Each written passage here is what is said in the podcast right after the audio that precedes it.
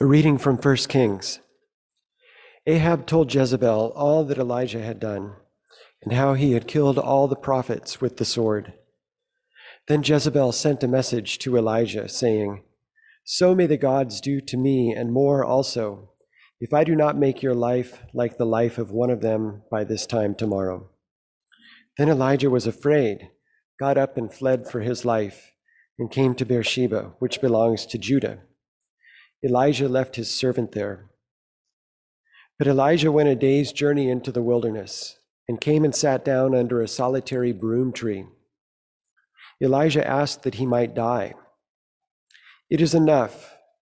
Now, O God, take away my life, for I am no better than my ancestors.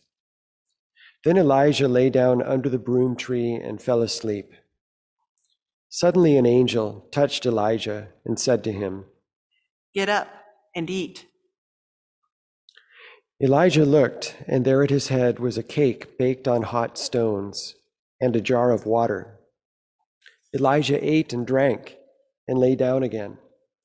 The angel of God came a second time, touched him, and said, Get up and eat, otherwise the journey will be too much for you. Elijah got up and ate and drank then went in the strength of that food for forty days and forty nights to Horeb, the mount of God. At that place, Elijah came to a cave and spent the night there. Then the word of God came to Elijah, saying, What are you doing here, Elijah? Elijah answered, I have been very zealous for the God of hosts, for the Israelites have forsaken your covenant, thrown down your altars, and killed your prophets with the sword. I alone am left, and they are seeking my life to take it away. The word of God said, Go out and stand on the mountain before God, for God is about to pass by. Now there was a great wind, so strong that it was splitting mountains and breaking rocks in pieces before God. But God was not in the wind. And after the wind, an earthquake but God was not in the earthquake. And after the earthquake, a fire, but God was not in the fire. And after the fire, a sound of sheer silence. When Elijah heard it, he wrapped his face in his mantle and went out and stood at the entrance of the cave. Then there came a voice to him that said, What are you doing here, Elijah? Elijah answered, I have been very zealous for the God of hosts, for the Israelites have forsaken your covenant, throw down your, thrown down your altars, and killed your prophets with the sword. I alone am left, and they are seeking my life to take it away. Then God said to him, Go, return on your way to the wilderness of Damascus. When you arrive, you shall anoint Hazael as king over Aram. For the word of God in Scripture, for the word of God among us, for the word of God within us. Thanks, Thanks be to God. God.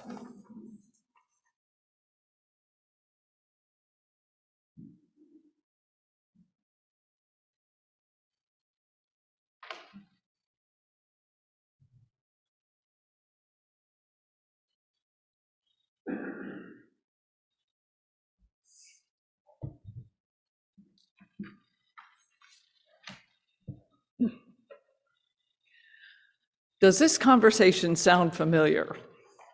Dennis, you're muted. There should be a little icon in the upper right hand corner that says unmute. Touch that. No, you must have touched the share screen icon. No, not that one either. That's just for texting. Oh, no, not that one. Oh, now your video has disappeared. Okay, you're back. We can see you. Best not to touch anything. How many times have I heard these words? You're muted. Some of the best and most frustrating gifts of the pandemic have been the experiences with Zoom. I started about a year ago having monthly Zoom calls with my family. After our father's death in February 2020, We had a plan to get together in January 2021.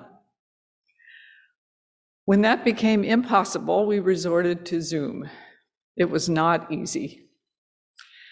Two of my siblings are in assisted living situations where, of course, during the pandemic, they were alone in their struggle to use unfamiliar technology.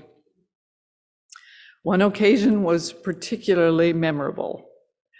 My brother kept appearing and disappearing.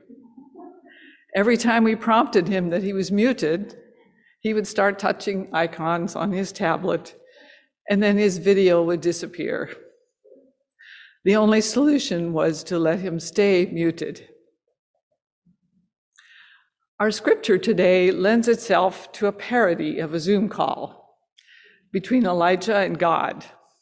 It would go something like this Elijah, God, I'm so glad you could join this Zoom call.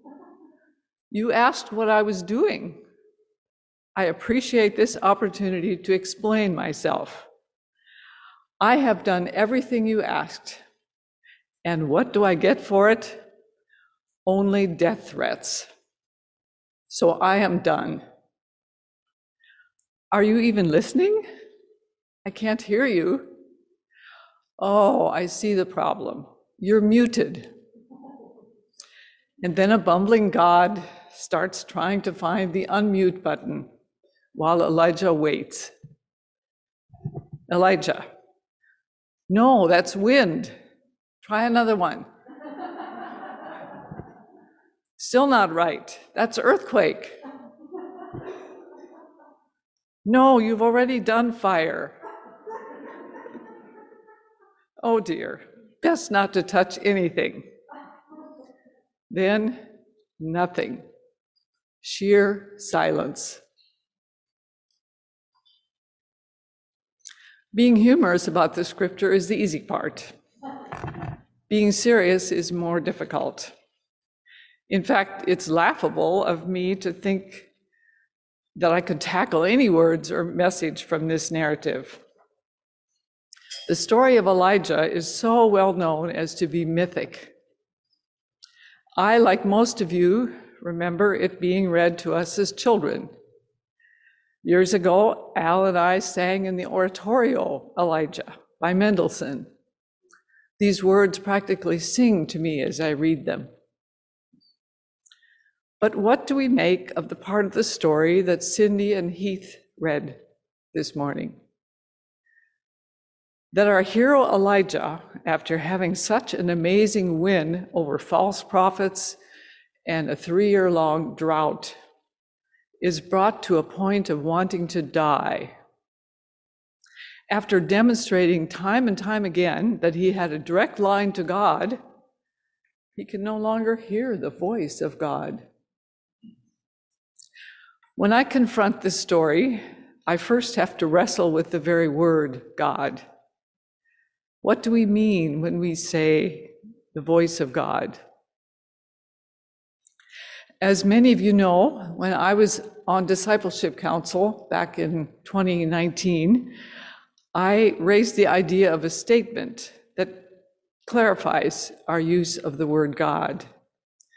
To me, the word had become overused and I wanted to define it in a way that was significant for me. Part of the statement I came up with went something like this God is a word we use to describe both the unimaginable force that brought the universe into existence and the divine spark in each of us that bursts into flame whenever we gather together. Exchanging the words unimaginable force and divine spark for God has helped me interact with spiritual concepts in a new way. When I think of God as the unimaginable force of nature, I can hear the words of God. It comes through in many of the books I read, especially those about the origin and evolution of life on our planet. When I read other books both spiritual and secular, I see and hear God as the divine spark in the creative human beings who wrote these books. Was Elijah's problem that he too was becoming weary with his experience with God, only in the opposite way that I was? He had come to experience a dramatic God, one who communicated in spectacular, frightening displays of nature. After Elijah had proven to the people of Israel that God's power could be seen in the events of nature, like fire from heaven or wind and rain, suddenly the same natural wonders coming to him when he was alone did not speak to him. His expected method of hearing God totally disappointed him. It was only when he was confronted with the unexpected, sheer silence, that Elijah could again receive words that moved him. Once he heard God's voice again, he could come out of his doldrums and act on the mandate that was given him. I have been intrigued by the scripture translation for what comes after the wind and the earthquake and the fire sheer silence. I'm used to hearing still small voice. In meditating on this scripture, it came to me that the COVID 19 pandemic has been like a sheer silence, a bringing to a standstill of all our usual expectations of life, and certainly of our experiences with the divine. Remember the stunned silence we all felt when the realization hit that we could no longer attend church here at SMC? How could we possibly have church, we thought, when we couldn't sing? We couldn't light candles together at Advent. We couldn't say together, He is risen at Easter time. Then, slowly, as the pandemic went on, Sparks flickered, then flamed as we heard and did activities together we had never experienced before. We learned to use Zoom. We saw and heard children's voices. We had pet show and tell. We had intergenerational Advent dramas. We were able to peek into each other's homes for art displays and Christmas uh, ornaments. We had sharing times about food, books, and nature. And then there were walks and more walks and walks together with others. Many of us have found closer ties to family and friends through the benefit of technology. Maybe some of us re- have read more books, saw more documentaries, and appreciated more human creativity through movies than we ever thought possible before the lockdown. And those are only the things I have observed. I am certain there are many inventive ways others of you who have found to get through this trying time. As we look back and forward in this pandemic, we see many frustrations and also a number of unexpected gifts. The challenge is to receive these blessings from God, the unimaginable force. For perhaps even the COVID 19 pandemic could be seen as another one of our words for God, a manifestation of the supernatural, a mysterious, invisible phenomenon so powerful it has affected our entire planet. Has God become mute today in 2021? I say yes and no. Yes, maybe the God we used to expect to hear, the pre sheer silence Almighty. But God, the life force in the universe and the divine spark in living, living in all of us, is quite unmuted. May we all find a bit of grace in the midst of our stress to accept and even cherish the gifts of this plague. And like Elijah, have the strength to move on with our tasks. As my fantasy Zoom Elijah might say to God, hmm, there's a pandemic button? That's one I haven't seen. Go ahead, try it.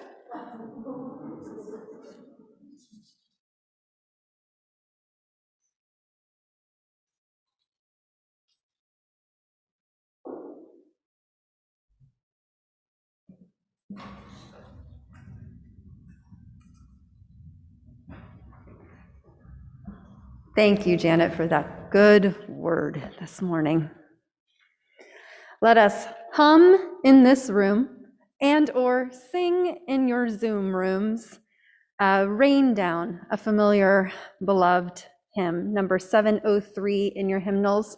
And if you're in the room, well, if you're in any room, I invite you to again stand in body and or in spirit if that's something your body needs to move a little bit. Uh, let's hear this song.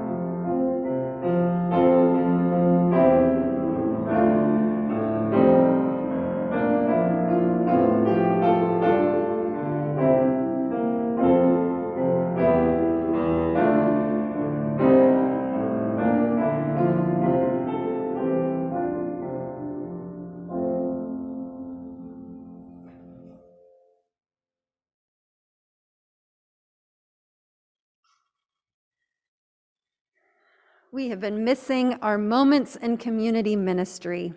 And today we have the real gift of getting a snapshot, a window into life that continues on at God's little acre, the divine spark within our neighbors who gather in that sacred space. Thank you, Susan, for being willing to share the story with us.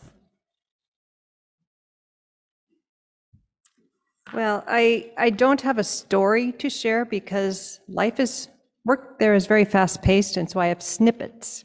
So, anyway, I have worked at GLA as a part time host for almost three years now. It is not easy work, but it is very sacred work. We staff encounter people as they come in, often with uh, lives shattered. We offer them a safe place where we hold them while they find a moment of calm amidst the chaos, and they decide whether or not what is next or not. We see brief snippets from their lives that get chained together over time. We see people who are chronically dealing with their addictions while also handling mental illness. I have seen my coworker intervene with a client who had a lethal dose in a needle while she had, a, had Suboxone at the ready. I've also seen a more humorous side with a man from Guam. He recently brought in a white t shirt with an American flag on it, with printed words, Made in America under the flag. He asked for a Sharpie pen so he could cross out Made in America and handwrite in Guam. He left that morning saying, I love you guys. We usually don't get such outward words of appreciation from our clients. Last Friday, I came in to find a brown goodie bag with my name on it on our office desk. It was written, it was brought by some elementary students from a local school the day before. It had a few candies, a packet of cocoa, and apple cider in it. It also had a handwritten card. The card had a saying from John Holmes written inside the pencil, written inside in pencil. There is no exercise better for the heart than reaching down and lifting people up. It was just what I needed to hear that morning. The note continued Susan Lorenz, thank you so much for helping all these people in need. In recent weeks, we have had a literal outbreak of broken windows at GLA. Here you'll see in the picture um, is the facade of GLA. In total, five windows were broken by a rock within a week's time. The first photo that he's showing uh, shows the front of GLA on 33rd Avenue. The second picture shows where a rock broke through the window next to the front door. The third picture, amazingly, someone placed this artwork, artwork over the hole during a weekend. Just a beautiful piece of artwork. And just as suddenly as it appeared, a couple days later, it was gone. And somebody had taken it back to their car or somewhere, I don't know where. And um, the last picture shows the window is back intact. Life there at GLA come, swings and goes all the time, and us staff continue to hold people while they seek refuge there. People find restoration at GLA despite the trauma experienced on the street.